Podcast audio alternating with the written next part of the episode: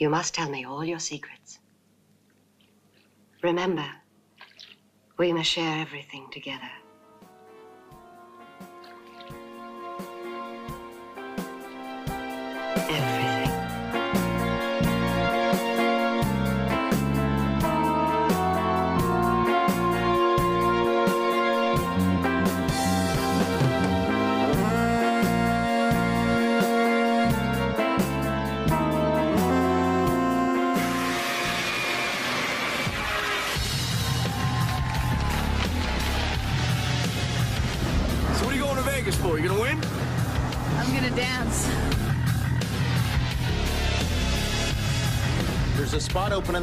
In the chorus line. I think you should try out. I got an audition. Okay, ladies. I got one interest here, and that's the show. I don't care whether you live or die. I want to see you dance, and I want to see you smile. From the creators of Basic Instinct. The last time, they took you to the edge. This time, they're taking you all the way. We take the cash, we cash the check, we show them what they want to see. Hello, this is Annie Rose Malaman, and you're listening to Girls, Guts, and Jello. Today I'm joined again by my friend Sarah, and last time we talked about the Paul Verhoeven and Joe Eszterhas movie Basic Instinct, and today we're talking about the duo's other movie, uh, Showgirls. uh, I don't even like know how to preface that because it's like it, really needs no introduction. Um, Sarah, do you want to refresh people on who you are, what you do, what you're about? Sure. So my name is Sarah Patterson. I'm uh, a high femme trash princess who lives in the Bay now, but is actually from near Philadelphia originally. Um, I grew up in New Jersey and uh, I spent a lot of time in Philadelphia doing sex work, which is where we're doing the podcast right now. It seemed like a very fitting. Philadelphia is a pretty sex work oriented city. Um, we spent some time before uh, doing the podcast going to some stripper stores and just taking in all of the trash that Philadelphia has to offer. Um, I am here working on a book project that has to do with sex work and gay culture in Philly. So this is a very appropriate moment for us to be also discussing this trashy classic. Yes, uh, we're both former sex workers and we're both obsessed with glittery trash. So Still and forever. forever. And I had no idea that Philly was such a sex work capital because I've actually never been here before. But we were finding out, or I was finding out when you were taking me around South Street that there's so many uh, stripper clothing stores, and it's it, it's very saturated. It's like one after another, which you don't even really get in New York. So it was I was really surprised by that. Please or heaven. Please or heaven, yeah, exactly. So we're talking about Showgirls today, which is one of my all-time favorite movies. Uh, I saw it late night TV, as I have with many of the movies that I talk about on this podcast. And I had never, I had always seen like the DVD cover, the photo of Elizabeth Berkley, where she's like nude and there's a black curtain and she's like stepping out from behind the black curtain. And I'd always seen that in stores. Uh, and then I, I caught the movie one night and I, in my like teenage brain, had no idea that this was supposed to be, that this was a bad movie. Like I thought this was like really good. Oh, definitely. Yeah, I thought it was like one of the best things I'd ever seen. When did you see it and what did you think about it when you saw it? Well, now I'm sort of wondering when I saw what's the Demi Moore stripper movie? Um, Striptease, Striptease. which came out after Showgirls and the marketing for Striptease because Showgirls bombed so badly, they specifically tried to separate Striptease from Showgirls. in what way? I don't know how specifically, but that's what I read that the marketing team for Striptease like went out of their way to separate it from Showgirls. Oh yeah. I think actually because Striptease is marketed as more of a comedy I see. and Showgirls was marketed as like a hard hitting drama. so I think that that's where they tried to separate it. Though Paul Verhoeven and Joe Eszterhas seem to think dark satire is what they're actually doing. yeah, Which I don't disagree with. right, right. I don't I don't honestly remember the fr- I think I may have also seen it. I want to say right, a lot of my memories of my favorite trashy films are from late night Bravo, which I want to say is where I saw it. I feel like Bravo pre all of the reality shows, Bravo was just an opportunity to see really campy, really out there stuff late at night that you just had like I mean I had uninhibited access to as like Same. a child who hung out in her parents' basement by myself a lot late at night. Yeah, I imagine that's when I saw it. Do you remember what you thought of it when you saw it? I mean, I just remember having a fascination with sex worker culture from a very early age. And part of that was also just these pervasive questions that were things that I thought about while doing sex work too, which was like, how does a how do women exist in the world without finding some way to profit off of their sexualization? Which is just a pervasive question for sex workers and I imagine for women in general. Yeah, and I think for me, what was so striking about it was uh, like maybe I shouldn't even rhapsodize on it. I was just horny, and there was like, there was like a bunch of boobs, and Oh, yeah? yeah, there's a lesbian subplot. So As we have previously discussed, there are many opportunities for stiletto nails to touch other people's faces. Yes. Which is truly the most sexual of opportunities. it's very, it's very femme for femme, very femme for femme Mhm. classic. Um, so movie came out in 1995, directed by Paul Verhoeven and Joe Eszterhas. It is the only movie that was rated NC-17 to receive a wide release in mainstream theaters. It, I believe, was the last movie to actually. I'm getting conflicting accounts of this, but I thought it was the last movie to have an X rating before they moved into NC-17 Mm, but mm. now I'm reading that it was NC 17, so I'm not actually sure on that one.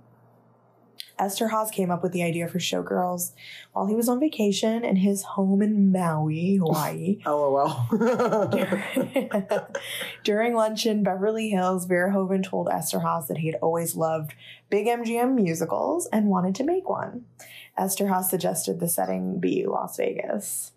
So, based on his he was like, let's just go do a ton of cocaine in Vegas. Am I right? He's I- like, I have to- dude. I have to imagine that that's more what the conversation was. Um, so, based on the idea that he scribbled on a napkin, Esther would have advanced $2 million to write the script and picked up an additional 1.7 million when the studio produced it into a film. This, along with the scripts of both Verhoeven's previous film, Basic Instinct, 92, and Sliver, I didn't know just Joe Esterhaus wrote Sliver actually, and Sliver, 1993, both starring Sharon Stone. we talked about Sliver last time. I feel like briefly. Sliver needs to be revisited. Is Yeah. it terrible? I can't remember. So terribly good.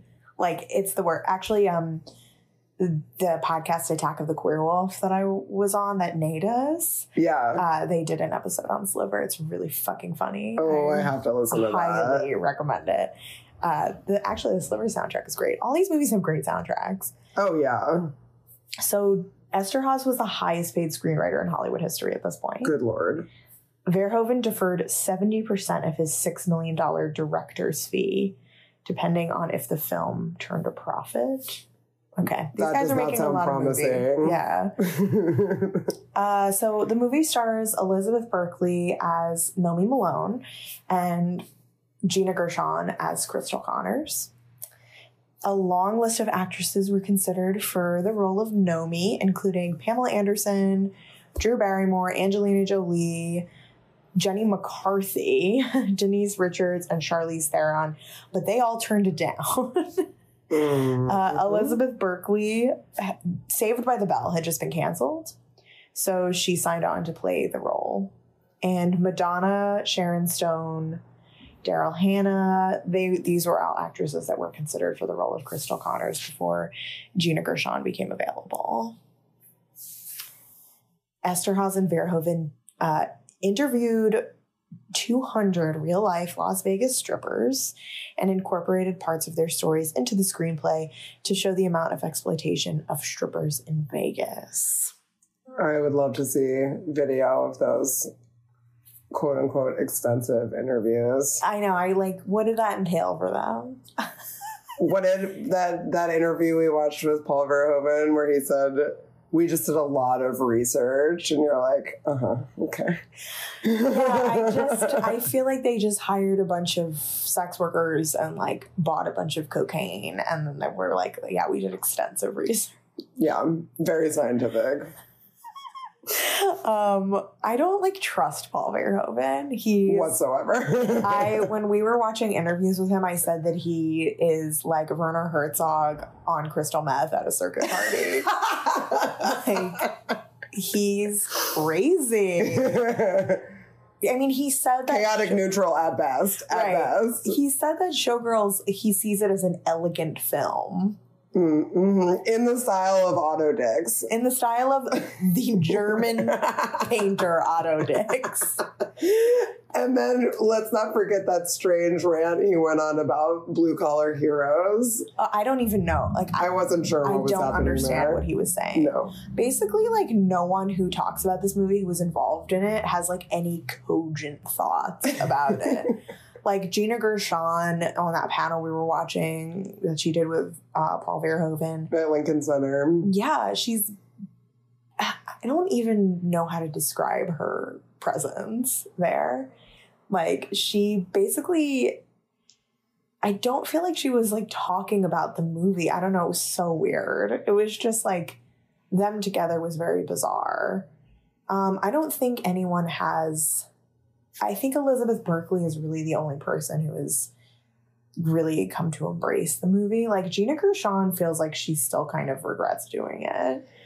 I, the most interesting part to me of the of that interview that we watched with Paul Verhoeven and Gina Gershon was she keeps Gina Gershon keeps talking about the relationship between her and Elizabeth Berkley and how Elizabeth Berkley played the role of Nomi Malone in a different way than she expected she was going to play that role. And so she had to alter her role accordingly, but does no specific discussion of like how that was changed and what that was changed to. And I'm like, are you talking about the lesbian stuff? Are you talking about like Nomi play Nomi being played like a little naive? Are you talking about like the do you think that her performance was trashy? Like I do think she's trying to sidestep saying shitty things about Elizabeth Berkley, which is likely what she's trying to avoid in that. But I'm I'm very curious what shitty things she's avoiding saying because I'm like, no one comes out of this film looking like a great act actor. what Gina Gershon, right? What she was saying on the panel was she was kind of like trying to say that she played it that way on purpose. Like she thought it was going to be this serious film, but then when she arrived on set because of Elizabeth Berkley's acting, she could see that it was. I see. So it is a comment So it about was like the a quality of her acting. dig. Yeah, Yeah. it was a it was a dig. And Elizabeth Berkley, like if you don't know, this movie flopped tremendously. Like we said, Joe Eszterhas is like the highest paid screenwriter at this point, riding high on his career. Basic Instinct did incredibly well. Despite the controversy around it, it was like considered one of the best films of the 90s. So they're riding high. They think they're like this power duo. They're going to make this amazing, hard hitting film. Cocaine And- is a hell of a drug. Cocaine is a hell of a drug. yeah. And then they make Showgirls, and it is not seen that way. People think it's sexist, exploitative, all kinds of things. They think it's bizarre, badly acted. If you haven't seen it, go watch it immediately and you'll understand what I'm talking about. Uh, basically, like it flopped. It received pretty much universally negative reviews. And the person that suffered the most in this is Elizabeth Berkley. Gina Gershon went on to have more of a career. Elizabeth Berkley, her agent dropped her, and other agents refused to take her call. So her career was like dead in the water. And yeah, she but but Paul Verhoeven and Joe Eszterhas are fucking fine, right? Obviously. Totally. She's really the one who had to suffer the most from this decision, her decision to do this movie. And in recent years, she's enjoyed more of a cult figure status and has embraced that. And at, in uh, in Hollywood, they screened the movie at the Hollywood Forever Cemetery, and she made an appearance, and people like flipped the fuck out when she came, like, and she was really moved by it, and that's great. But I feel like she's the only person that like will really even claim the movie. I don't know. Paul Verhoeven did go. The movie was nominated for 13 Razzies. Paul Verhoeven did go and accept his Razzie in person for worst director. I mean, he's just a troll. Like, yeah, he's he doesn't care. yeah, he just doesn't care. You remember during the interview we watched with him where he was like, "Whatever, I made Starship Troopers." That's like it in a nutshell. Yeah. He's like, "I don't, I don't care at all." Yeah, he's an, he's an absolute troll person, really chaotic person. So, the book that I'm using as sort of background for our discussion here is the book It Doesn't Suck by the critic Andrew Nayman. It Doesn't Suck is a line that Nomi says over and over again in the film. Uh, and he, it, the book is the case for Showgirls. So it's the case for why Showgirls is actually a very deep and good film, which I agree with. Um, I think, you know, I'm torn because I think Joe Eszterhas and Paul Verhoeven were like on cocaine, and I think they thought that they were actually making like a really deep movie. And I think men are stupid, and they think that you know this movie about sex workers in Vegas with this trashy nudity and lesbian subplot. I think they thought they were making like great art.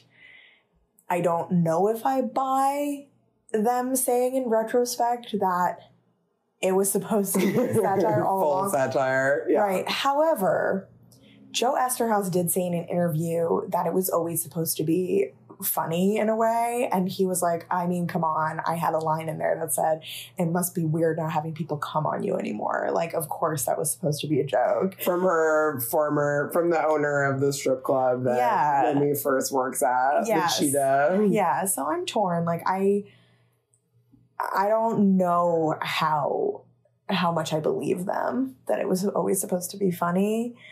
At the same time, like, you can't deny that those lines are inherently funny. I mean, there is just also this element of doing, I mean, doing sex work is campy by virtue of doing it. And stripping, whether it's, and that's sort of what part of what the movie maybe both intentionally and unintentionally highlights that at like all levels of Nomi's involvement in the sex industry, there is like camp, there is ridiculousness, there is just like, too much, it's too silly, and that that is sort of inherent in there already, and then maybe that's not really like sure, maybe that's not they le- they lean into into it afterwards as like oh yeah, we meant to do that, but maybe it's already there. I mean, I prefer that than like some other run of the mill gritty movie about sex work that has like a sad, like uh cool filter over it, like Yeah, cool color filter. And I I prefer that. I prefer the sleazy glamour of showgirls to that.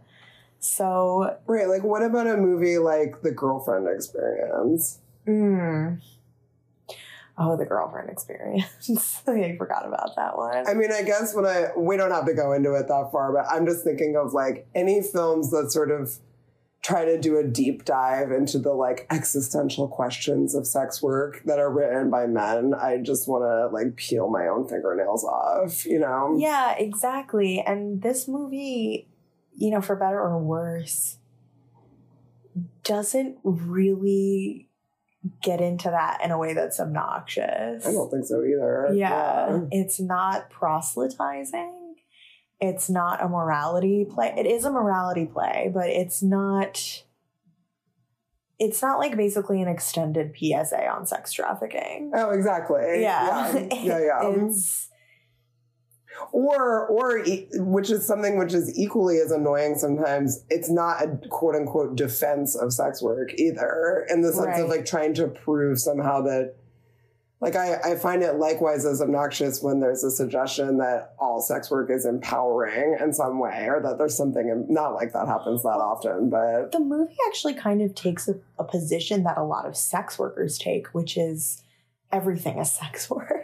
Yeah So in that way, like that's it's less annoying coming from these guys because it's like, yeah, I would agree with that. Like, yeah everything is a transaction in the film and i have at many points in my life felt as if many forms of human interaction are transactional much in the same way that the film does for sure Right.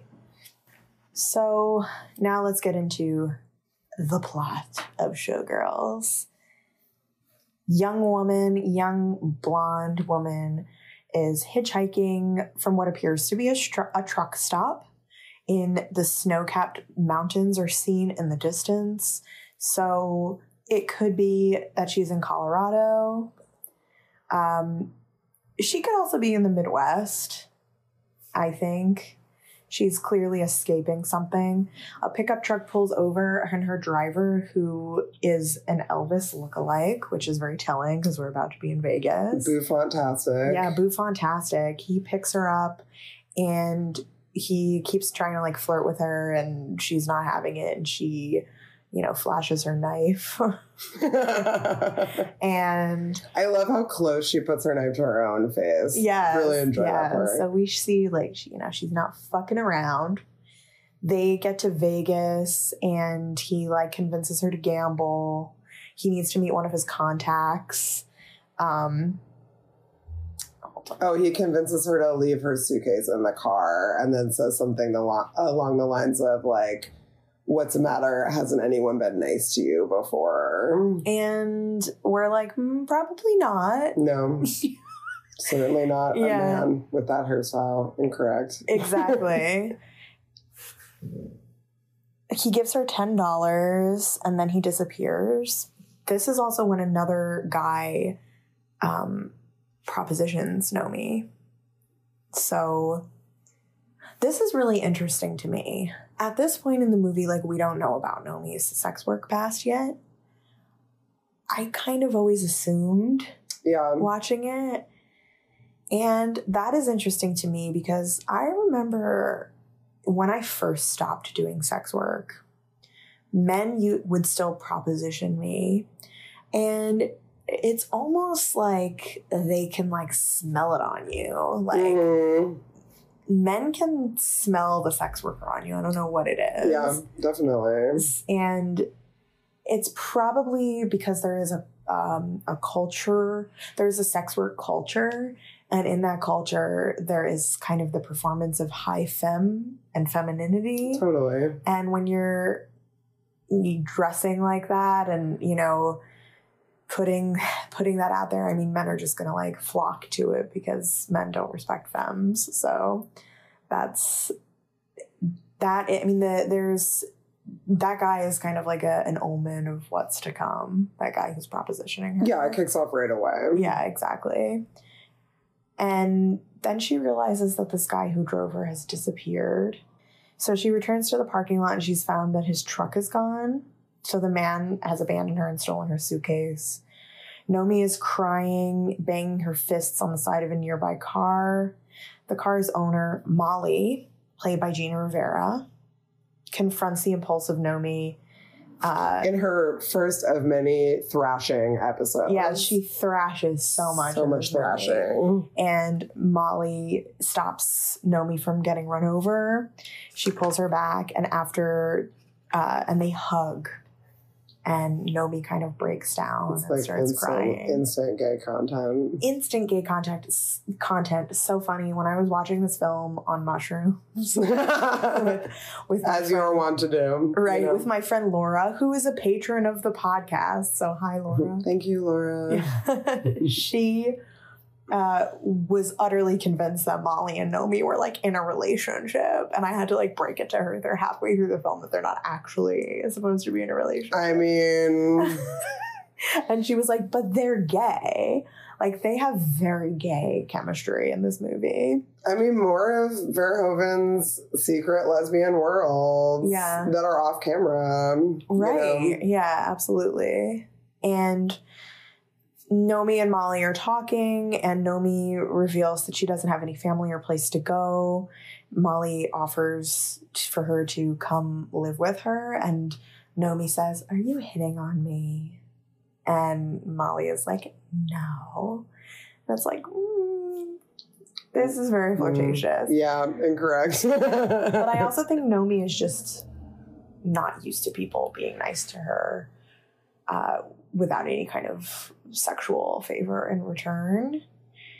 This is also when Nomi is eating fries and she slams the fries down when Molly asks her where she's from. And Where are she's you from? different places. the fries go everywhere.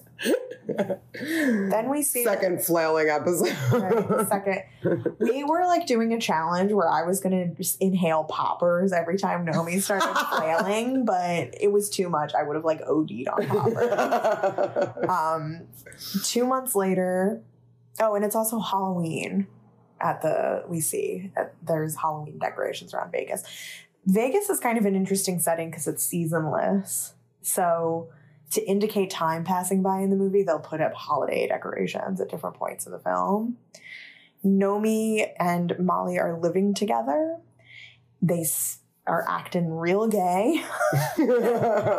Uh, Nomi has a job as a stripper at the uh, Cheetah's Topless Club, which is managed and run by this sleazy fuckface named Al, who is also the club's MC.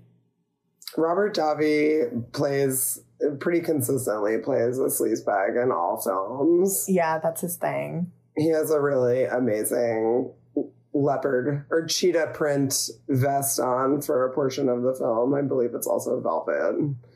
Yes. Oh, Velvet Which. I remember at the time when we were watching it, I was like, I used to have a dungeon manager who looked exactly like this, unironically. And so, like, point number one for this concept of like this idea of it being that sex work is just its own satire. It is like it exists as satire by itself. Totally. Molly convinces Nomi to come to see this show Goddess at the Stardust Hotel, where uh, Molly is a seamstress or costume designer. I don't know what what what role. I think a bit of it would seem like a bit of both. Yeah, like both. on site to repair things and also potentially designing the costumes as well. Yeah, and it's a red fringe dress that Nomi is wearing, and she's like super excited to go to the club, even though uh, to go see this show, even though she's supposed to be at work. She's decided to go see this show, and at the show at backstage this is when we meet some of the ancillary characters so we meet that horrible white woman with dreads who's going to be an important figure Mhm. I forget her name. Um, so we meet some of the people that are involved in the show and we see the chaotic nature of it backstage. Nomi gets to watch the show from uh, like a private sort of balcony area. I think it's interesting that the show is called Goddess.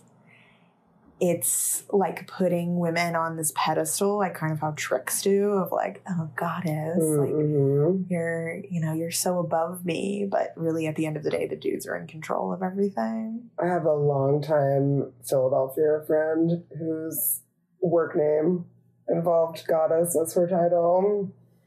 it's real It's a thing. yeah and she's watching the show and she's just like entranced and this is when we see that it's this topless show She's like imitating the moves as uh, Crystal is doing them. Yep, she's imitating the moves. She sees Crystal rise out of this volcano, and she's just got this look in her eye like, oh, that's gonna be me one day. then Molly takes Nomi backstage again to meet Crystal, and Crystal is played by Gina Gershon, is immediately struck by Nomi and is lusting after her already. Right, she appears at first with Molly to be just sort of friendly and genteel, and then sees Nomi and Goes into predator mode. it's so true. Yeah. She's, and then she, you know, Molly tries to plug her and say, like, oh, Nomi is a dancer too. And uh, Crystal's like, oh, where do you dance? And Nomi is like, the cheetah. And that's when Gina Gershon is like, I don't know how good you are, darling, but if it's at the cheetah, it ain't dancing. and then, because it's a strip club. And then Nomi is like, fuck you, and leaves erratically. Or no, she says, you don't More know flailing. shit. And there's more flailing. And Crystal is like, uh, into it. That is one thing that struck me over the course of us watching it this time was that Nomi does, with the exception of being as good of a dancer as everyone else, she does not appear to be a better dancer than anyone else in the film, but just as good as the other women in the film. So there's that. And then also being like of sexual interest to certain characters in the film, like Kyle MacLachlan's character, the um, producer. She does absolutely nothing to to like win the favor of anyone. Like she curses out multiple people in multiple scenes. Yeah, she sure does. she does not really do anything that would make folks be like, huh, what a lovely woman to be around. I definitely want to continue to promote her in ways. It just doesn't, it's one thing that I noticed this time that I like wanted to talk about because I'm like, she's yells at multiple people in multiple Yeah, scenes I mean, honestly, I think people are attracted to her because she seems like a victim and she seems like a really damaged person. yeah. And predators are attracted to that. And everyone in this movie who goes after Nomi is a predator. That's a really good point. Every single person. She's pretty consistently in PTSD escape mode. Yeah, I mean, she acts like someone who has been in a fight or flight response her entire life. Yeah. And she's a really difficult person. and that's because she's experienced intense trauma. Yeah, totally. Um, there is also a lot made of nails in this movie, which I obviously am super into. And Crystal's way of telling Molly that she's into Nomi is to say that she likes her nails and maybe she can do hers sometime. Mm-hmm. Very coded femme for femme stuff Oh, there. so much nail gazing. so much nail gazing. Also, hands are like lesbian dicks. So Oh, Of- for sure. Of course, there's a preoccupation with nails and hands, which you know I don't know how intentional that was on Verhoeven and Eszterhas's part, but they again got something sort of correct. Well, now I can't stop thinking about that. I like, I like hands and fingers. Oh, the yeah. quote from Sharon Stone in Basic yeah, Instinct. really into hands and fingers. Um, I, you know, I too like hands and fingers. Right. I also, before I forget, wanted to talk about how Andrew Nayman points out in his book that Nomi's name, Nomi Malone, is basically Know Me. So the name that she's a cho- chosen for herself, we later find out, just means like no self, like, and which is significant because she sort doesn't really have a personality except No. trauma mode yeah. and people are constantly projecting desires onto her wants and needs and desires onto her And that was one thing that I was thinking about when you were talking about the impact of the film on Elizabeth Berkley and the accusations about the lack of quality in her acting and things like that. Because there are these moments in the film where if Nomi were a character that had a rich backstory that they wanted us to see, there would be more depth to it. And there's just like a blank slate. There are these moments where you look at Elizabeth Berkley's face and there's nothing behind it. And there is that question for me of is this just not quality acting or is this actually the character that we are supposed to be looking at? This character that is all action, all response, all reactivity, super traumatized. And that's what we're getting. I think it is. I think like as I always say, I don't think that people would have sunk this much mo- money into a movie if there weren't intentions behind Yeah, it. yeah. I think that to say that it's just bad acting is doing a disservice to Elizabeth Berkley. I think she's a pretty good actress, and I think that she acted this way intentionally. And we also learn later, you know, big spoilers. we also learn later that she was arrested for possession of crack cocaine. So she's also supposedly a recovering addict, yeah. which would explain a lot of her behavior as well. I mean, that's she's super erratic and she was I mean she was on crack. Like she did crack. So it's that has to alter your brain chemistry. And you know, maybe I'm I could be being too deep with it, but I just think that if you spend months preparing for a role, you're probably thinking about all of these things. Yeah, what the backstory is. Yeah, exactly. So Molly and Nomi decide to go to the Crave Club.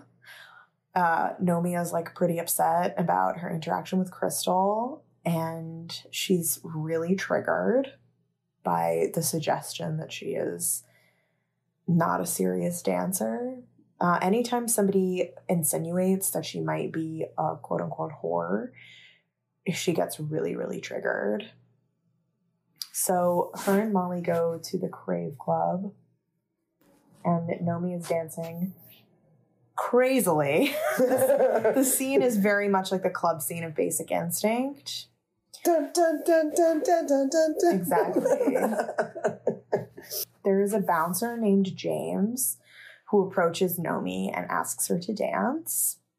So, Andrew Nayman in his book talks about how the two closest people to Nomi um, who don't exploit her are two black characters.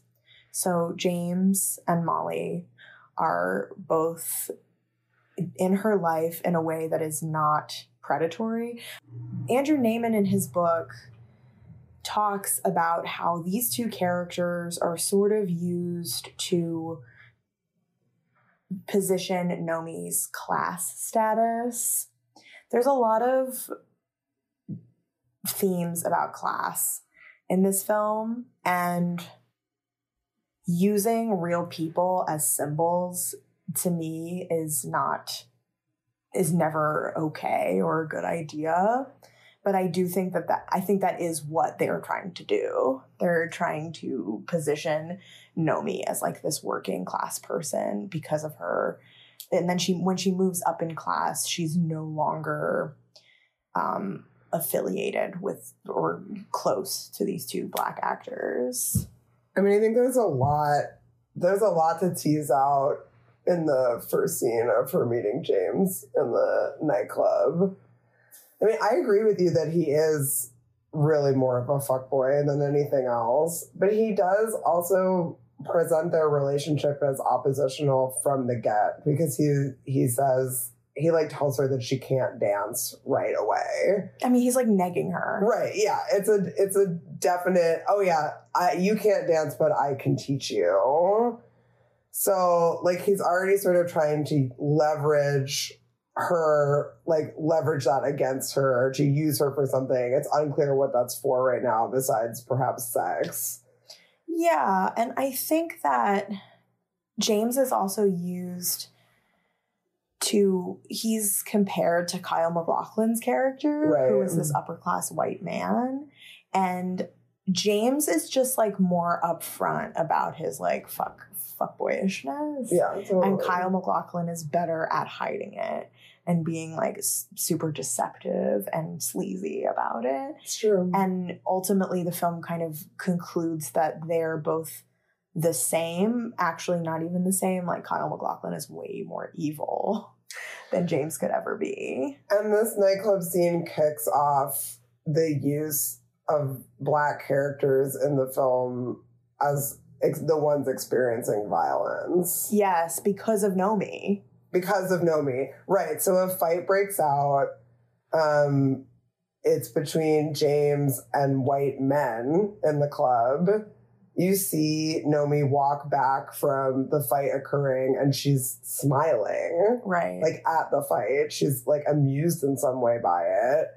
And then the bouncers pull her out of the club, or I think that leads to some, it leads to her arrest. So she ends up in a jail cell with other sex workers. yes. Assumedly street based sex workers that had gotten picked up that night. So it's like, she's always, she's only ever a couple of steps away from her previous forms of sex work in the film. It's like one up, one down, one up, one down. Yeah, and then James, uh, did, he bails her out, I guess, of jail. I guess so. I mean, he's there for her when she gets released, and he is again trying to pursue her. Still negging. Yeah, still negging, and she says a lot of like iconic lines, like "life sucks," you know. And he's like, "What is, what is that? A T-shirt?"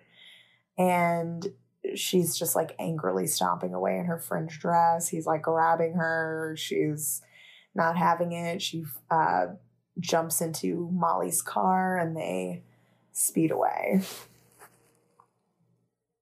Molly tells her that Al, the guy who manages her at the club, is really pissed that she hasn't gone to work the night before. So now we see her backstage at the strip club. Um, then we meet this other woman who is also a figure at the strip club. And she is a fat woman who does like an opening act at the strip club where she pops her boobs out of her dress. And it's very, very bizarre. I don't know. What do you make of this character?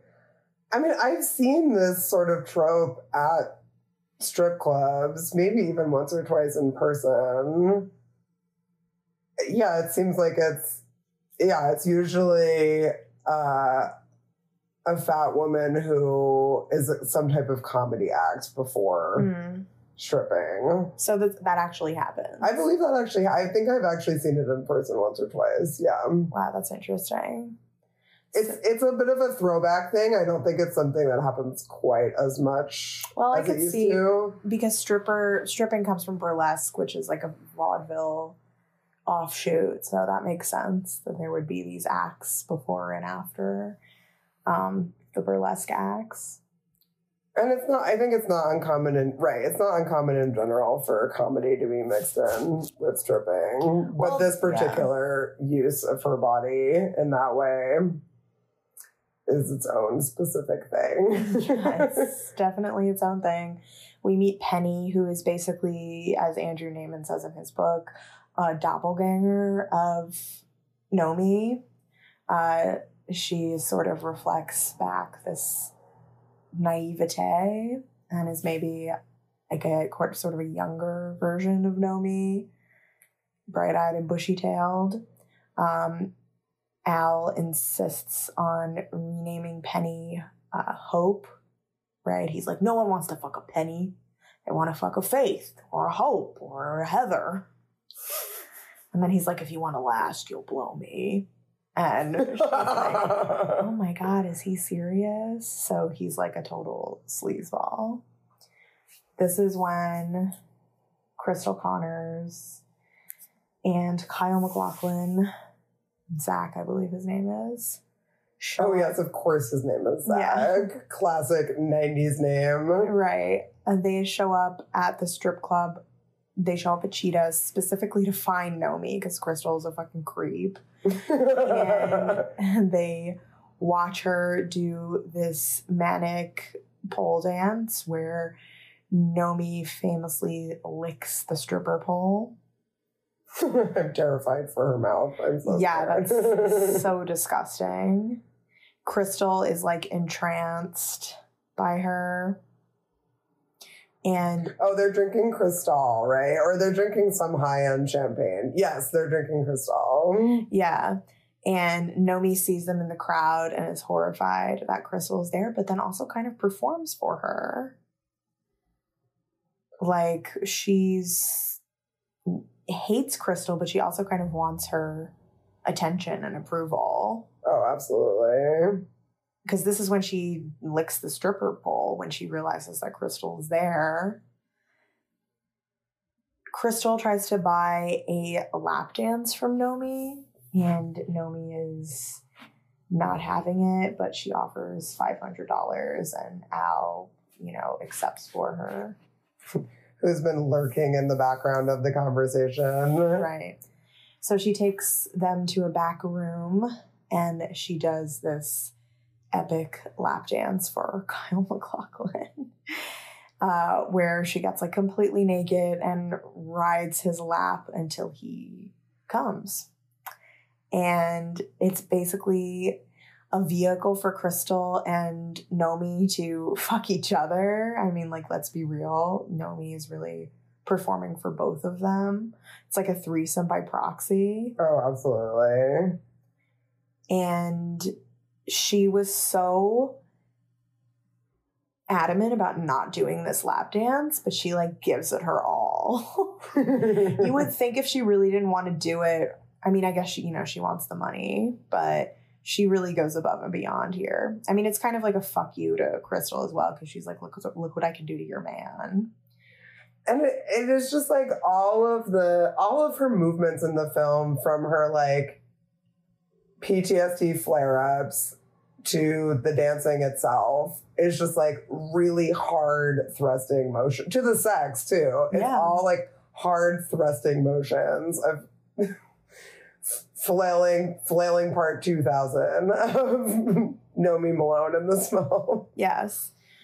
James is somehow watching through a beaded curtain.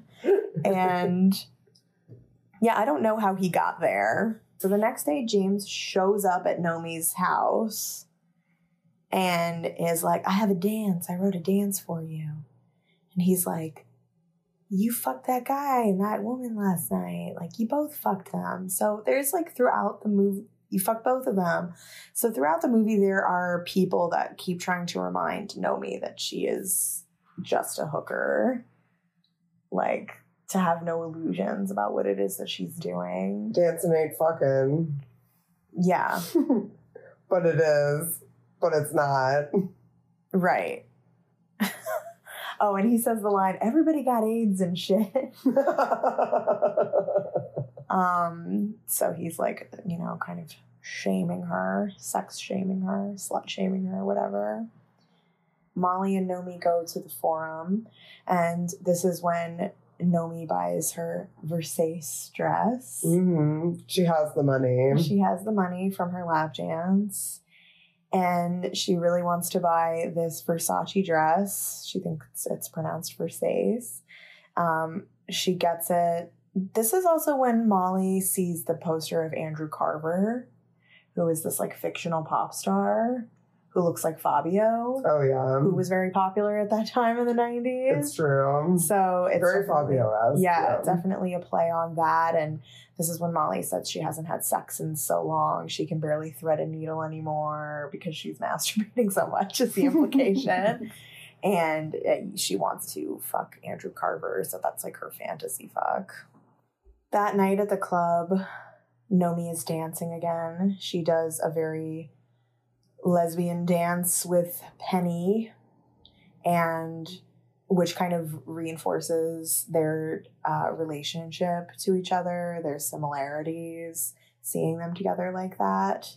Lesbianism has been used by men historically to tie two women together thematically. Lesbianism is used by men very commonly as like uh, a motif, not as actual representation of lesbian sexuality.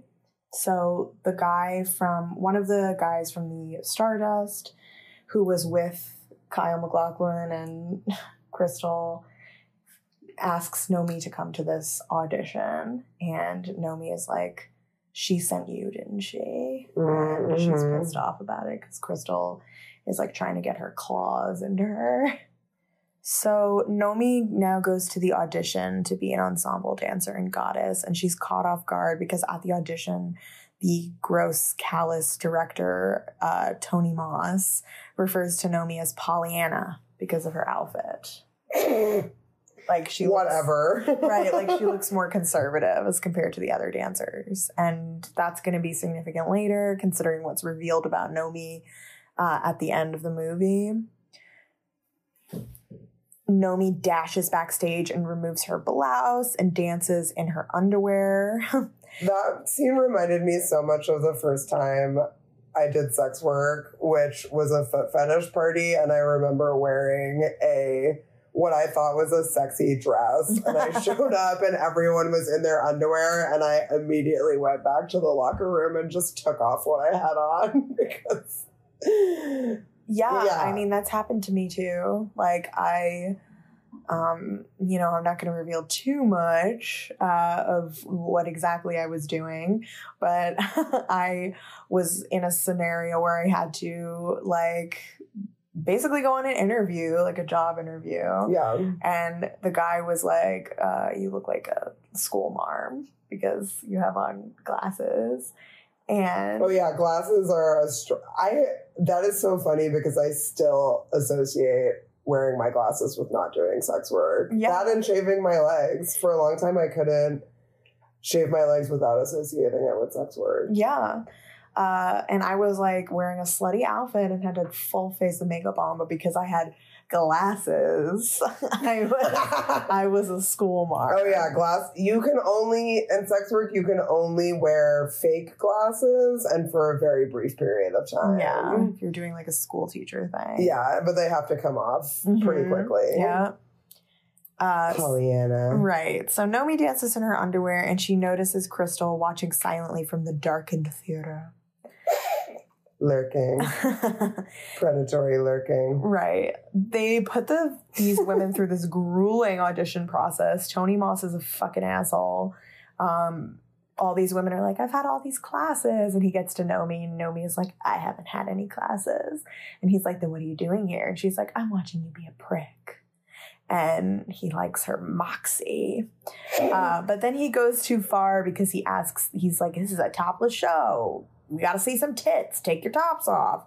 And he's like, Why aren't you hard? And Nomi's like, Excuse me? And he's like, Your nipples. Why aren't you hard? And he's like, I'm erect. Why aren't you erect? And then they bring out some ice cubes, and Nomi like hits the ice cubes into his face and like walks off stage angrily because she feels like she's being degraded. And this is also when you notice that Tony and Al are the same person, basically. right. Blowjobs, ice to the nipples, same difference. Yeah, Same, and it's same. kind of uh, like how that video essay we were watching by Margarita G. She's talking about how Nomi is constantly trying to get out of this cycle of degradation and sexual abuse, but the film is showing that she can't. And anytime she reaches a new level, it might be a new level in the game, but it's still in the game. And that's something I have felt about sex work for a long time. I did sex work for a decade in very in different spaces with different people. And at the end of the day, the quality of one's ability to work in an environment that does not feel degrading is determined solely by who is around you and how they treat you. Right.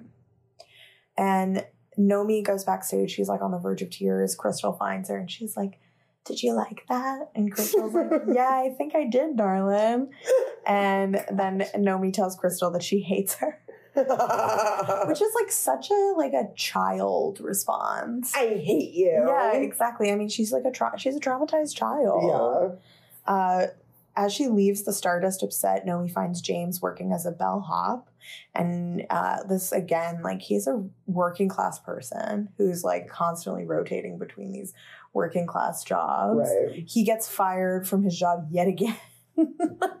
uh, because of Nomi, basically. Right, which is like another thing about the the juxtaposition of the black characters in her life and her choices and what we were talking about earlier with this thing of like her whiteness allows her to keep even though in every position she is it is pointed out to her that she's a whore that she's an object she still gets to ascend and she isn't do like in some ways like molly is the most pliant of the characters like acquiescing to the rules of the game so to speak and nomi is like constantly telling people to fuck off constantly being destructive and difficult Well, this this none of the things that happen in this movie to Nomi would happen based on how she acts if she were not white. exactly so Yeah.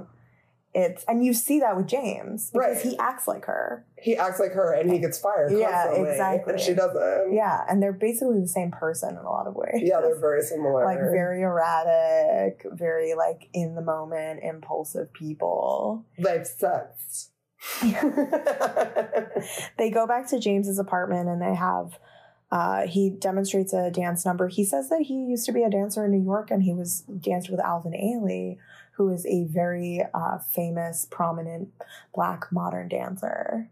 And there's a lot of photographs on the walls to suggest that. It's sort of a bare, slightly messy apartment, but there are all of these large, unframed photographs of him dancing. Yeah, he's like a he's a starving artist, like genuinely a starving artist, and has formal training and formal education and should theoretically be moving up in that world, and yet he's in the same position as Nomi, who has no fucking training, and she gets to move up in the dance world, Right.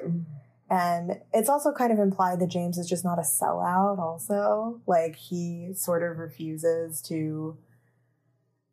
He won't, he's like believes in his art.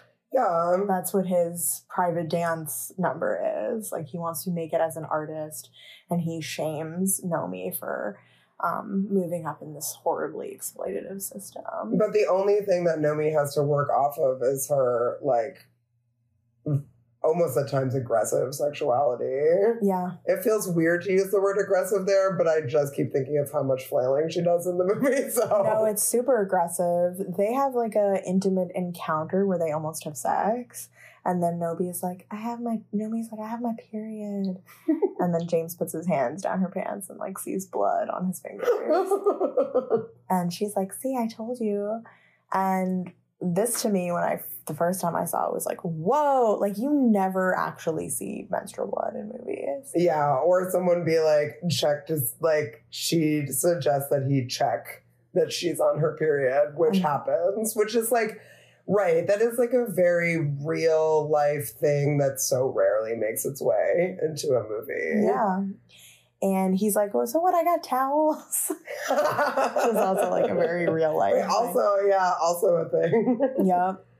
Uh, but like all, you know, all of her mm, potential moments of intimacy or uh, vulnerability in the film, she runs off and hails a cab and Exactly. is out of there in a matter of seconds. yes. And he's like, I see you.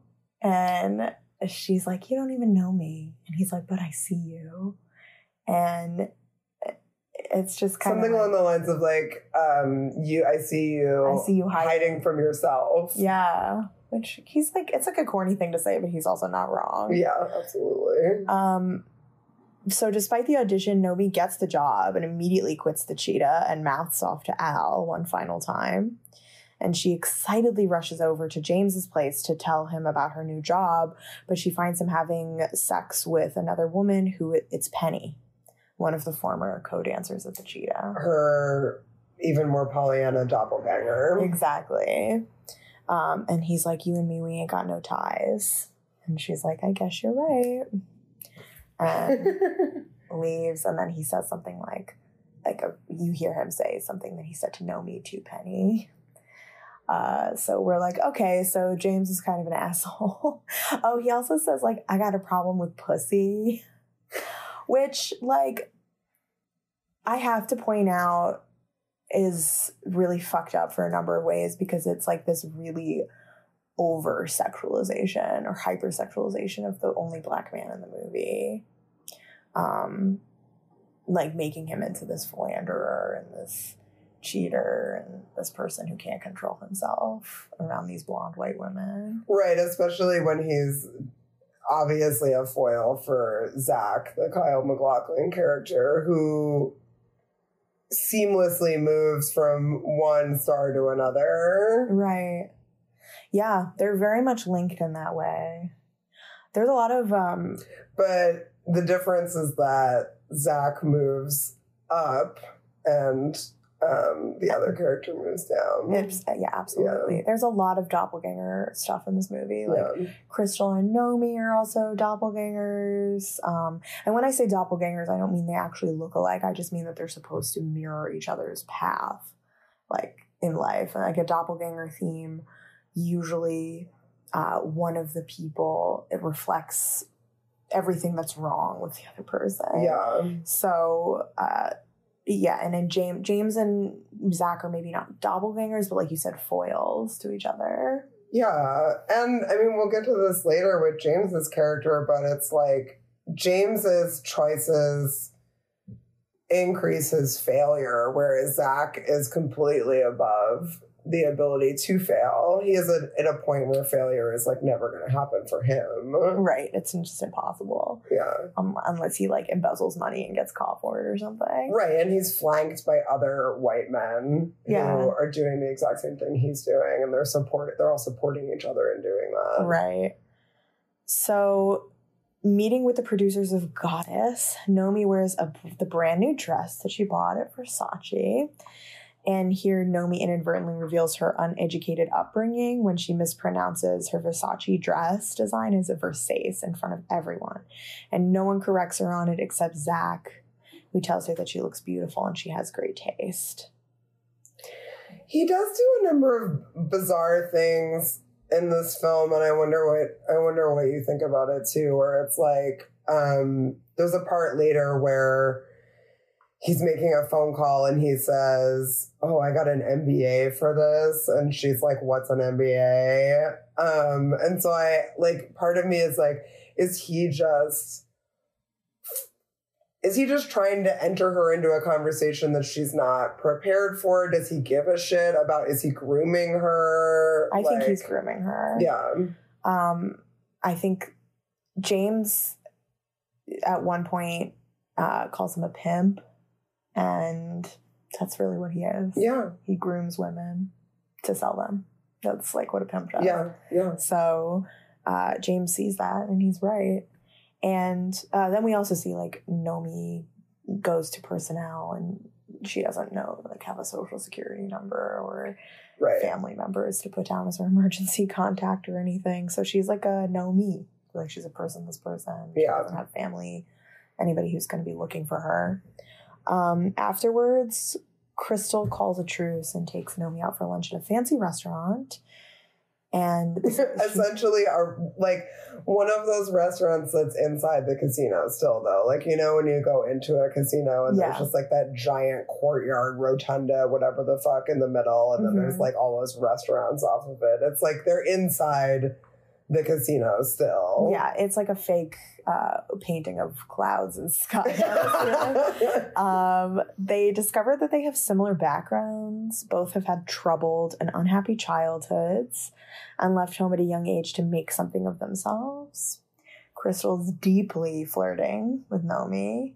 She's like, You have nice tits. Oh, and they don't forget that they bond over doggy chow. Yeah, they bond over having enjoyed doggy chow when they were poor. Mhm. like eating doggy chow and, and actually liking it. Um, Crystal calls Nomi a whore again, and Nomi angrily denies it. I think then, it's interesting too. I was thinking about that part. Nomi says, um, it made me feel like a hooker mm, about her tits at the cheetah. About Wow. her tits at the cheetah. Right. And then, but then Crystal says in response, well, you are a horror." Yeah. I think the like word, cho- I found the word choice switch interesting. Well, when uh, Nomi says it made me feel like a hooker, and Crystal says, "Well, you are a whore, darling." We all are. Well, because horror is more. Uh, a word that's used as a catch-all, Right. and hooker is like a very specific thing. right. That's yeah, that's what I thought about it too. Exactly. Um, We take the cash, we cash the check, we show them what they want to see. absolutely. that is, yeah. Amen to Crystal's that. Gina Gershon's acting is really good in the scene. Um, the way that she's like eyeing Nomi, also sizing her up. Oh, and they keep they both keep dipping their fingers in the champagne, which I Mhm. also really enjoy. Right. Or their acrylics, just the, the nail right into the champagne. Yeah, and Crystal says they're all whores because they exchange sexual titillation for cash. Crystal acknowledges that she's attracted to Nomi, obviously. Um, never that like Nomi seems like she doesn't almost doesn't have a sexuality. Yeah, Which no. is very common of people who have done survival sex work and like people who've been doing sex work from a really young age. and just the her like deep, deep trauma. yeah, deep trauma, like not knowing actually what she really enjoys. So at this point, she's kind of just like acquiesces to Crystal's advances, I think, because that's like what she does. And because there's no sex that occurs in the film, and this was something that came up in that um, Margarita G. We we listened to uh, a something called "Is This Fantasy," which was like a YouTube video that someone made um, discussing different aspects of the film, and that's one point that she brings up, which is that what she compares a sex scene that Nomi has with Zach to us to the time in the cheetah when she gives him a lap dance. But you can also compare the sex with James to I mean, I know they don't have sex, they're just dancing, but all three of those sex scenes are all her performing. They're Yeah. not her having sex. No, I think the only time she's really genuine is when she's around Molly, when she's like really a baby. Yeah. And I mean, it's like realistic because it's like this white woman sort of dumping on this black femme. Yeah. All And- this emotional labor. Yeah, exactly. So she allows Crystal to engage her in this erotic dance alone at the Stardust Theater. and uh, Oh right, Crystal picks out music Yeah. and like takes her top off. yeah, Crystal rips off Nomi's top and caresses her bare breasts, puts her hand on her neck, and she leans in for a kiss. And then Crystal sneers at Nomi and says, See, darling, you are a whore. There are so many moments in this movie where people are touching her breasts that she does not want touching her breasts. Yeah, and she doesn't protest because I think, I mean, she's just Accustomed to it. Yeah. Yeah. Uh, Nomi storms out again in a fury, and then from this point on, the two are rivals once more. And Crystal repeatedly takes malicious swipes at Nomi on and off stage in a never ending attempt to portray Nomi as a cheap whore, including sending Nomi on a promotional appearance with Zach's assistant, Phil Newkirk. Um, just another piece of trash white man. Yeah. Like just garbage. And Crystal knows from experience that Nomi is going to be approached to have sex for money at this convention. She thinks it's going to be like an easy thousand dollars, but there's more to it. And Nomi furiously rejects Phil's proposition.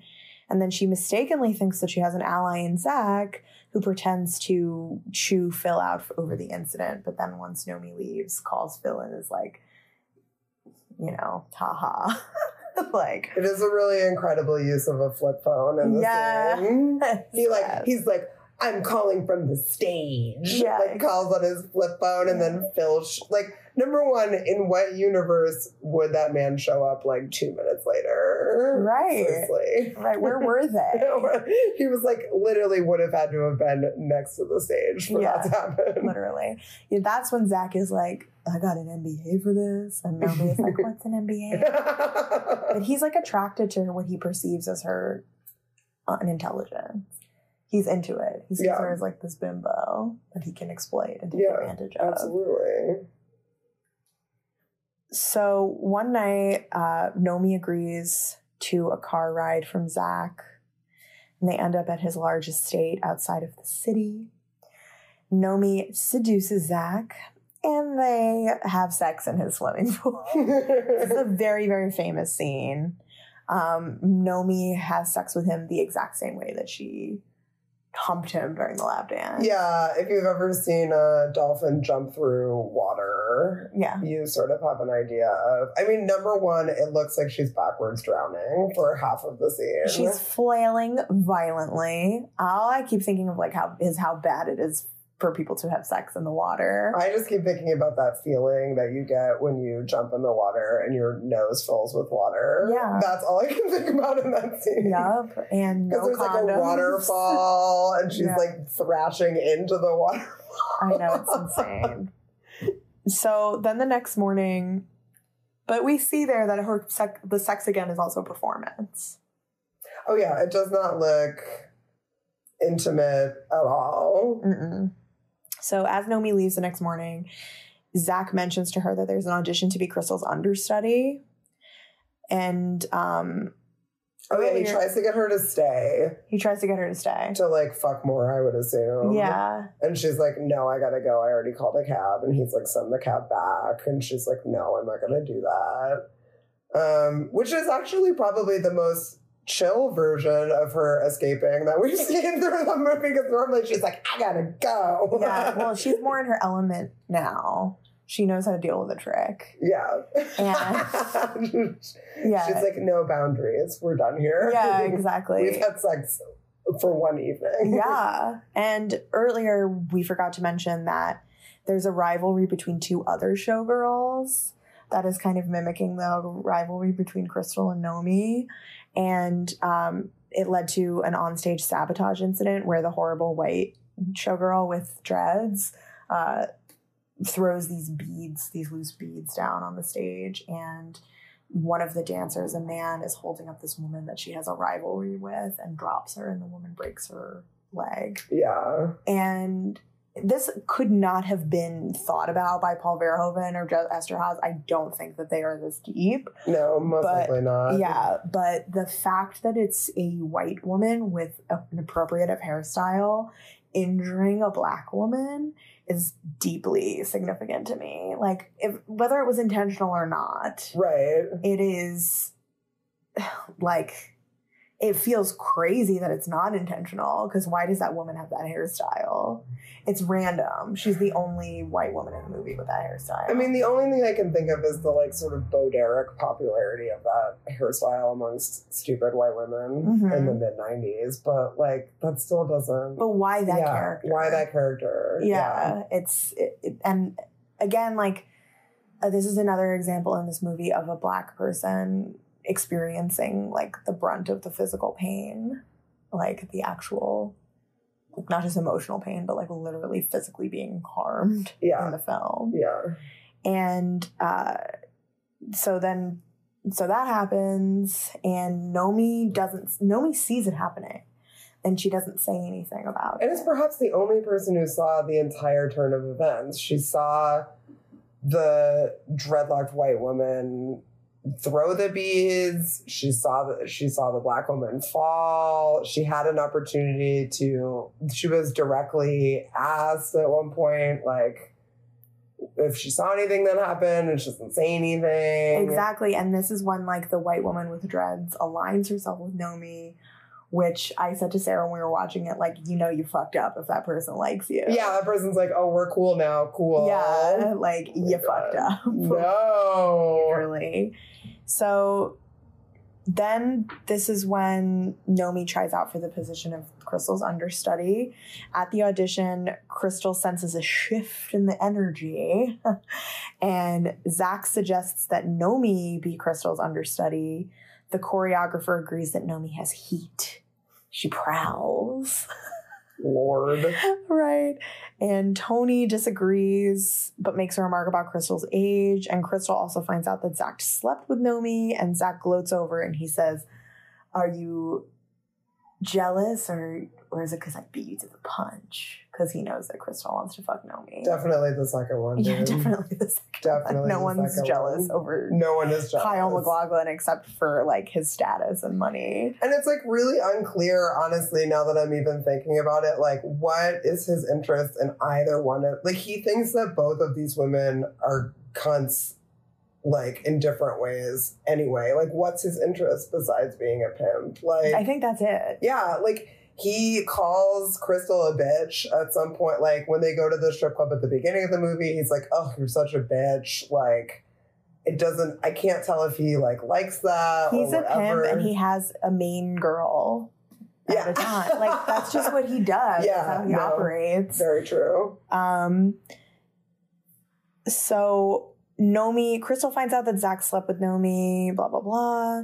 When Nomi gets the position as the understudy, Crystal is furious, and Nomi feels she finally has the upper hand. But Crystal threatens to leave the show and sue the producers, so they feel like they can't do anything but reverse their decision. Nomi's furious. Her clumsy grab for power has alienated most of the other dancers except for the white lady with dreads. And now Crystal seems to be in control again. Nomi goes to see James perform his dance and music number at the Crave Club, where he and his co dancers uh, are booed off the stage. Yeah, it's pretty brutal. And then they immediately switch off the music and switch over to being like, we're gonna now the strippers are coming out. Don't worry. Yeah. That was annoying. Right.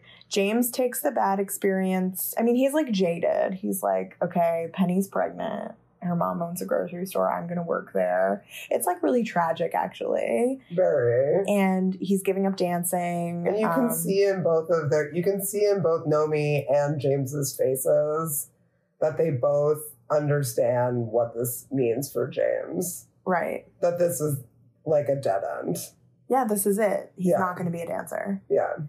and Nomi bids him farewell. And then during the performance of Goddess that night, there's the BDSM fetish dance. Okay, there's so many good dances in Goddess. So many good outfits. So many good outfits. There's the one where it's like na na na na, and Crystal is like taken up into the heavens, and they're all in those glittery ball gowns. Oh my god, I love those glittery ball gowns. Yeah. They're my favorite. Yeah. I really love any of the ones where there's like tracks of glitter in their hair or gem gemstones. Like those are amazing. Yeah, and they always have to like. It's so funny because they all have on heavy faces of makeup, but the makeup is different for every scene of Goddess.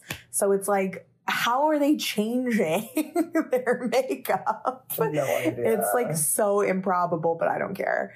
Um, and then of course there's the BDSM fetish kink section of Goddess. Where everyone Oh is God. in leather. There's like lots of simulated sex. Yeah, there's Crystal- so much cunt smacking. Yeah, Crystal, like, love comes down- cunt smacking in this part. Crystal comes down from the ceiling, like suspended by her wrists. oh, that's right. Yeah. Yeah, yeah, yeah. And everybody is ripping off her clothes. Yeah, sadomasochism. People are on motorcycles. oh God, I forgot about that Yeah. part. Ah. Nomi and Crystal are like doing some sexually charged duet together. And Crystal's like taunting Nomi, like tripping her on stage. oh yeah, like drops her on her ass at one point, Yeah, picks her back up. She leads her off the stage and she's like, Come on, slave girl. And then Nomi pushes Crystal down the flight of stairs, which leads to the dressing rooms, injuring her and sending her to the hospital. that Um, looks brutal. Those metal brutal, stairs. Yeah. Molly knows that Nomi pushed Crystal, but another dancer, the white lady with dreads, backs up Nomi's story that it was really an accident and pretends that she saw the whole thing. So now that Crystal can't perform, she's going to be in the hospital for a while. Nomi ends up getting Crystal's lead in the show, where she makes a debut and is suddenly the talk of the town. Uh, Nomi Malone is goddess. Exactly. Molly has deduced that Nomi actually pushed, pushed Crystal and confronts her with the truth, but Nomi just refuses to admit it. And she's like, she fell. And Molly is like, wow, Okay. we were both like the moment that feeling when you realize you're in an abusive relationship and you're just like, okay, I gotta go. I okie dokie. right. It's so triggering. That's a trigger warning. Yeah. Ah. Nomi like grabs Molly and is like, Molly, I love you. Don't leave me. Yeah, and Molly is like, get a away from me. Yeah, exactly. And then Molly storms out of the place, and Nomi tries to make amends and includes her on the guest list of this premiere party that they're going to at Caesar's Palace, where Nomi has been propositioned earlier to go see Caesar sing. Mhm. That's when when she was with when she was at the um the car show where she's supposed to where she was being pimped out basically Right, right. and they were like propositioning her for sex. The way that they were doing it was like, we're gonna go see Caesar sing. Have you ever seen Caesar sing? You'll love it. And then Zach says that. And that doesn't click for her yet, Yeah. or she's Yeah. willfully ignoring it. And so they go to Caesar's palace.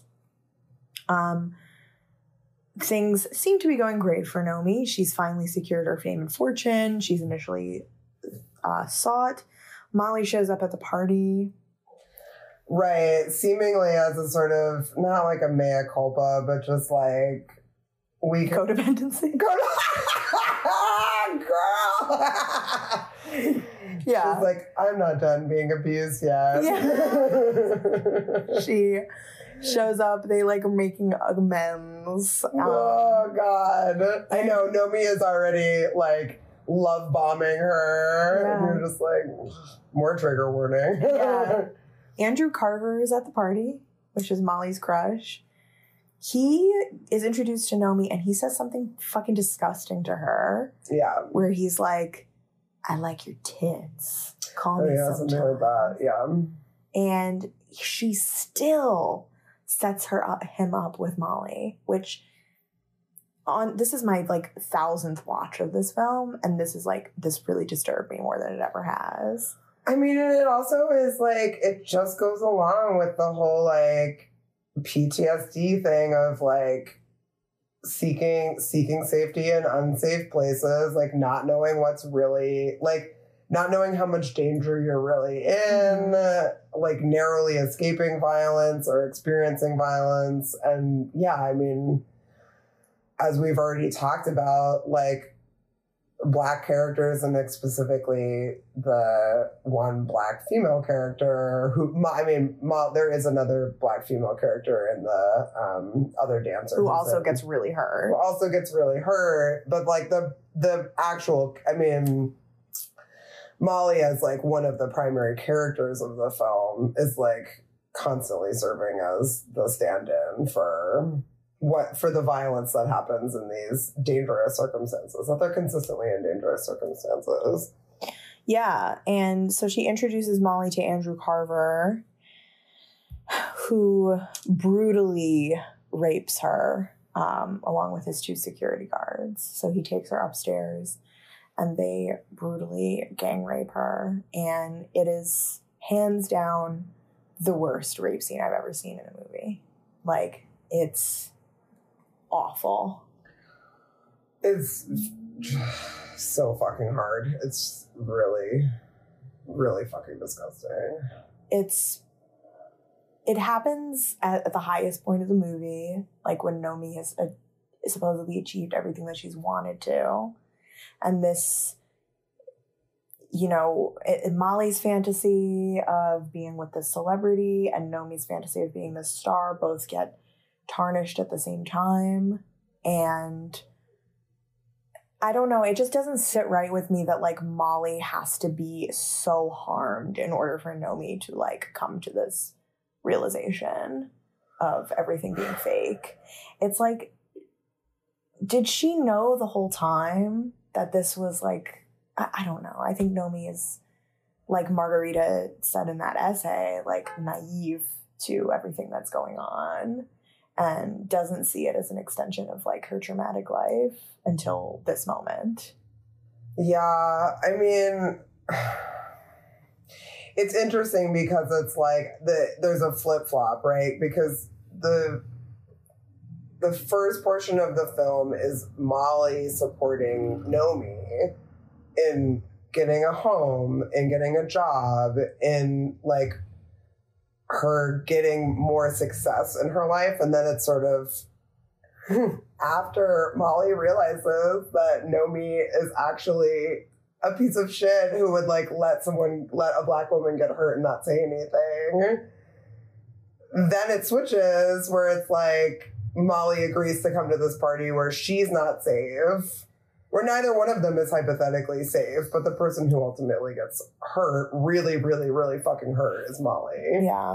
And she stumbles out into the party, like bleeding, and passes out on the Just falls on the floor. floor. Yeah, Yeah. it's really awful. And I mean, Paul Verhoeven is a is a pig. Like he and Joe Eszterhas, like they have rape scenes in so many of their movies, and um, I, I can't justify this scene. Like I understand what it does narratively, but I find it like one of the more, and I can stomach a lot, and I find it like one of the more like upsetting things that I just can't ever get behind or feel okay with in a movie. Yeah, on this watching, it really just hit me in a lot of ways of just how culpable Nomi is to so many of the things that happen. And she behaves as if she's sort of this free agent. But Molly is behind the scenes supporting her in all of these ways. And the one Yeah. time in which she could have looked out for her, she doesn't. Exactly. So Molly is taken to the hospital uh, to treat her injuries, and Zach tells Nomi that they will give Molly some money to keep her quiet. That their primary interest is in protecting their high profile celebrity clients and not in seeking justice for Molly. And he's like, if you like her, I'll make sure she he gives her enough money she can open a dress shop. Which I personally, in the back of my mind, I was like, that is the least that you owe her, Nomi, is to like get her a fucking fat fucking check. Like, what the fuck? I know. It's like, it- ugh.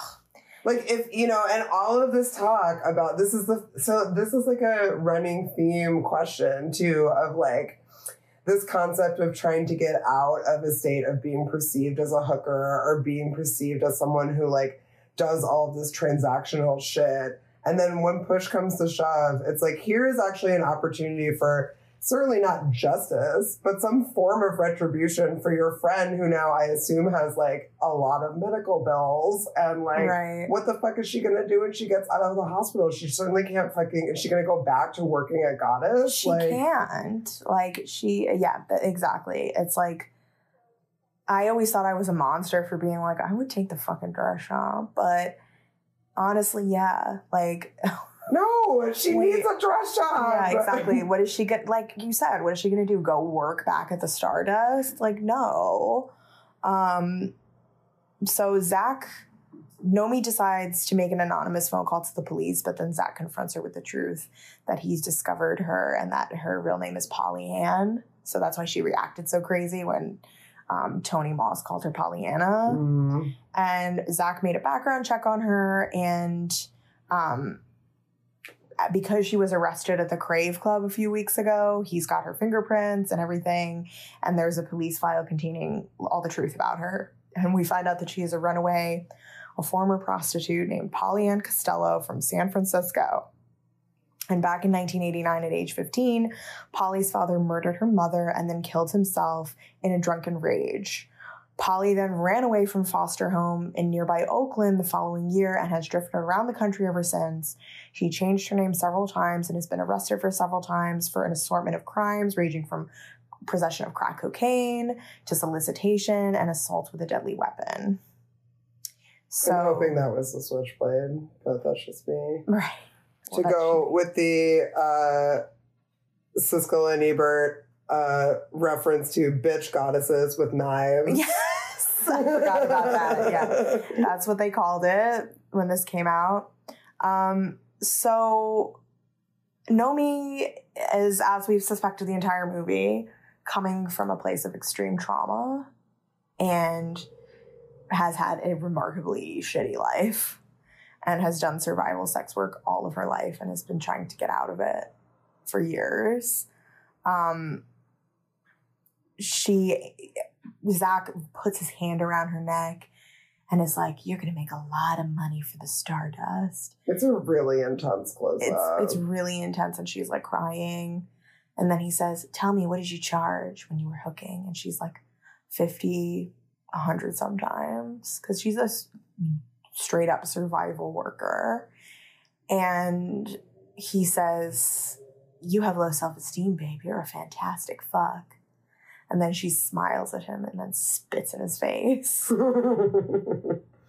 And at this point, like I've always thought of this as like a really triumphant moment in the movie, but I started to think of Nomi as like really egotistical and like just defending her own ego instead of like thinking about really what's best for Molly right. in this scenario. The only person who has lovingly and unabashedly supported her throughout the film. Exactly.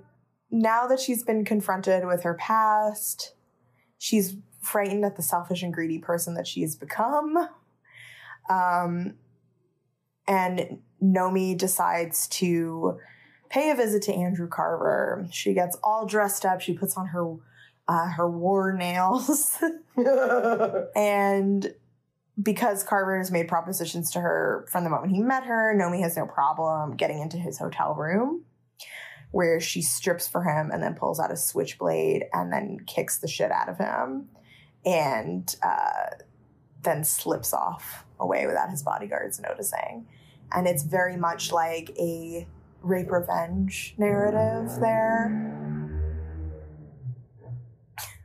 which, God, which is, um, you know, a very common exploitation film trope. So it sort of pushes this movie into this like 70s exploitation film uh, aesthetic almost in Yeah. that scene. And then Nomi goes to the hospital and she bids goodbye to Molly. She says, I she brings her a teddy bear. she brings her a teddy bear and she's like, I went to see Carver. I kicked the shit out of him. And this is when I was like, okay, but what's going to happen to her when she gets discharged Yeah, from the hospital? yeah. Like, Nomi has decided to leave Vegas. Like, she's, by kicking the shit out of Andrew Carver, like, she's completely ruined any possibility of her, like, continuing to be in this production. The dress shop's not happening. the dress shop's not happening. Exactly. Like she's burned every single bridge she had in vegas and is like back to square one. And i just kept thinking like what is going to happen to molly when she leaves the hospital? Who's going to take her home? What is she going to do for work? That's all i kept thinking. Yeah. Yeah.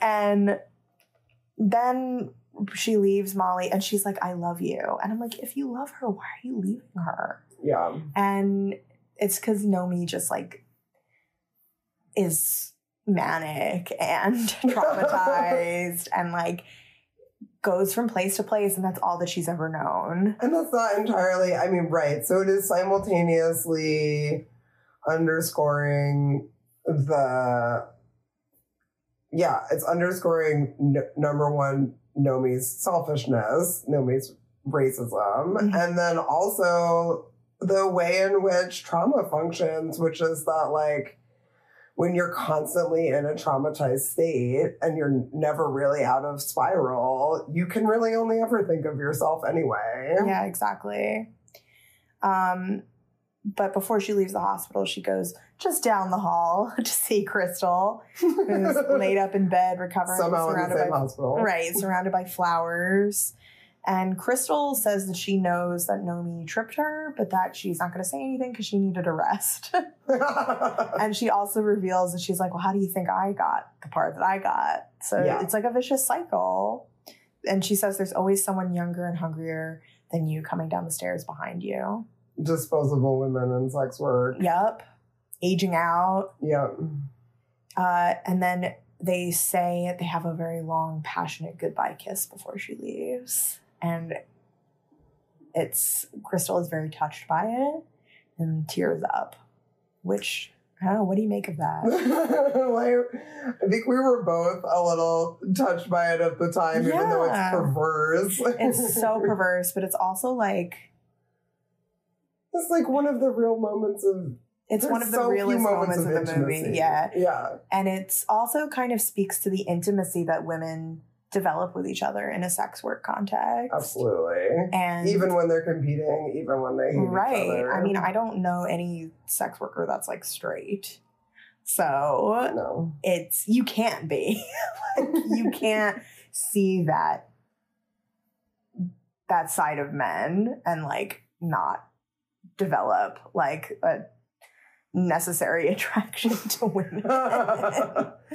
so and that is truly a whole nother podcast episode. yeah, exactly. exactly.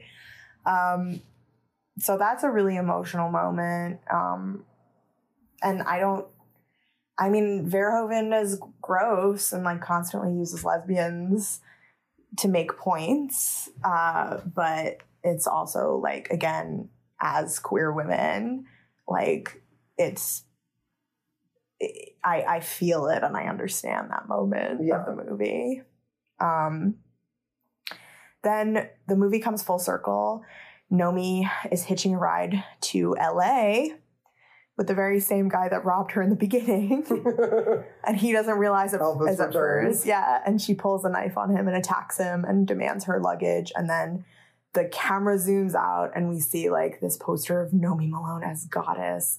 And behind it is a sign for LA, which is 500 miles away or something. yeah. And then the film ends with a Siouxsie and the Banshees song. Also forgot to say that the music for this movie was written by Toni Halliday, who is the lead singer of the band Curve, and she uh, denounces this film. She was like horrified when she saw it. Yeah, she was like, she thought it was going to be this like really smart sex commentary, and she thought it was like this absolute trash. So I agree with both of those statements. So that's Showgirls. Um, the best and the worst. best and the worst. Is there anything else you wanted to say about it? Oh my goodness. No, I think we have we have covered some real ground here. Yeah, exhaustive. Um, so thank you for listening. Uh, please check out my Patreon, patreon.com slash girlsgutsgiallo. You can also follow me on Instagram and Twitter as Girls Guts and Giallo. You can also email me at girlsgutsandgiallo at gmail.com. My name is Sarah Patterson, and you can find me on Instagram. My personal Instagram is Jersey Trash Femme, and you can also find my personal work on Philadelphia and all things gay and sex worker culture related to Philadelphia on Philadelphia.stories on Instagram. Until next time, I'm Annie Rose Malamet, and this is Girls, Guts, and Giallo.